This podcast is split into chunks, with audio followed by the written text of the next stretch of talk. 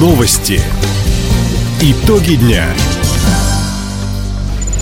Итоги вторника подводит служба информации. У микрофона Дина Юкшапосхова. Здравствуйте. В этом выпуске. Многодетные дальневосточники могут получить дополнительные льготы. Губернатор Михаил Дегтярев пригласил главу Ростеха на самую масштабную стройку в регионе. Спектакль Хабаровского театра «Триада» победил в нескольких номинациях краевого театрального конкурса. Об этом и не только, более подробно. Президент России Владимир Путин утвердил перечень поручений по итогам рабочей поездки на Чукотку и в Хабаровск.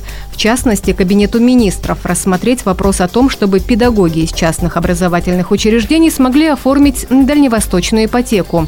Кроме того, подготовить программу льготного кредитования для многодетных дальневосточников на покупку отечественных автомобилей. О результатах этой работы премьер-министр Михаил Мишустин должен доложить до 15 марта. В срок до 1 апреля главы дальневосточных регионов должны отчитаться о возможности освободить многодетные малоимущие семьи от уплаты НДФЛ на единственное жилье. Губернатор Михаил Дегтярев провел в Москве рабочую встречу с генеральным директором госкорпорации «Ростех» Сергеем Чемизовым. Стороны обсудили развитие промышленных предприятий края. Глава региона поблагодарил гендиректора Ростеха за наращивание объемов производства на заводе имени Гагарина, где идет работа над импортозамещенными Суперджет-100, а также за высокую трудовую дисциплину и качество. Также речь шла о строительстве Тихоокеанской железной дороги и порта Эльга. Как отметил Михаил Дегтярев, работы идут с опережением графика. Губернатор пригласил Сергея Чемизова лично посетить мыс Манорский в Тугро-Чумиканском районе и оценить строительство объектов. Слет семи участников специальной военной операции прошел в Хабаровске. Очно и по видеоконференц-связи в нем приняли участие более 280 человек. Родственники военнослужащих и ветераны боевых действий задали представителям органов власти свыше 70 вопросов. Они касались льгот для участников СВО, мер социальной поддержки, работы с фондом «Защитники Отечества». Как отметил зампред по социальным вопросам Евгений Никонов, с марта в регионе начнут действовать дополнительные меры господдержки. Так, участники спецоперации и члены их семей получат право на денежную компенсацию для оплаты жилья и коммунальных услуг. Он также сообщил, что до 1 октября кабинеты социальных кураторов откроют во всех муниципальных образованиях края. Крупный молочный комплекс построит в крае компания «Хабаровское молоко». Инвестор намерен содержать 2400 коров. Мощность будущего предприятия – 120 тонн молока в сутки. На заводе также планируют выпускать йогурты, сметану, сливки и кефир с суммарной мощностью 26 тысяч тонн в год.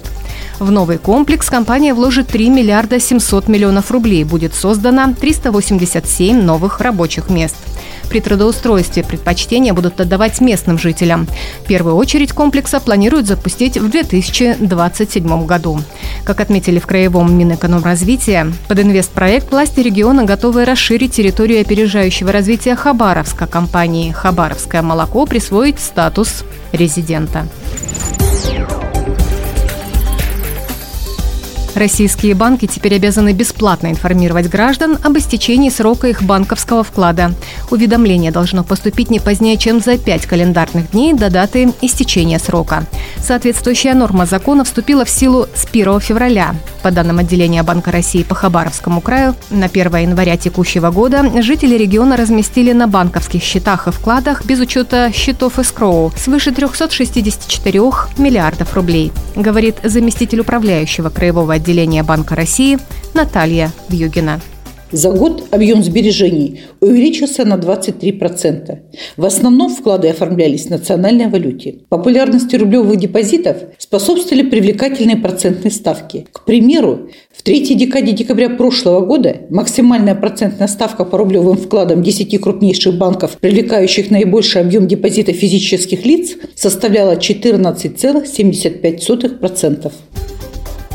На начало этого года банки привлекли в регионе 555 миллиардов рублей. Напомним, все вклады граждан и малых предприятий из реестра МСП застрахованы. С 25 марта действие системы страхования вкладов распространится и на счета и депозиты средних предприятий.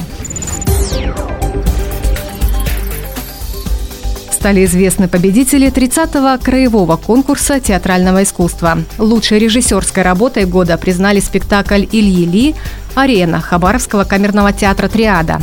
Этот же спектакль стал лучшей экспериментальной работой и лучшей работой художника. Победа за лучшую мужскую роль года досталась артисту драматического театра «Комсомольска» Евгению Будулину за роль Михаила Петунина в спектакле «Спасти камер-юнкера Пушкина».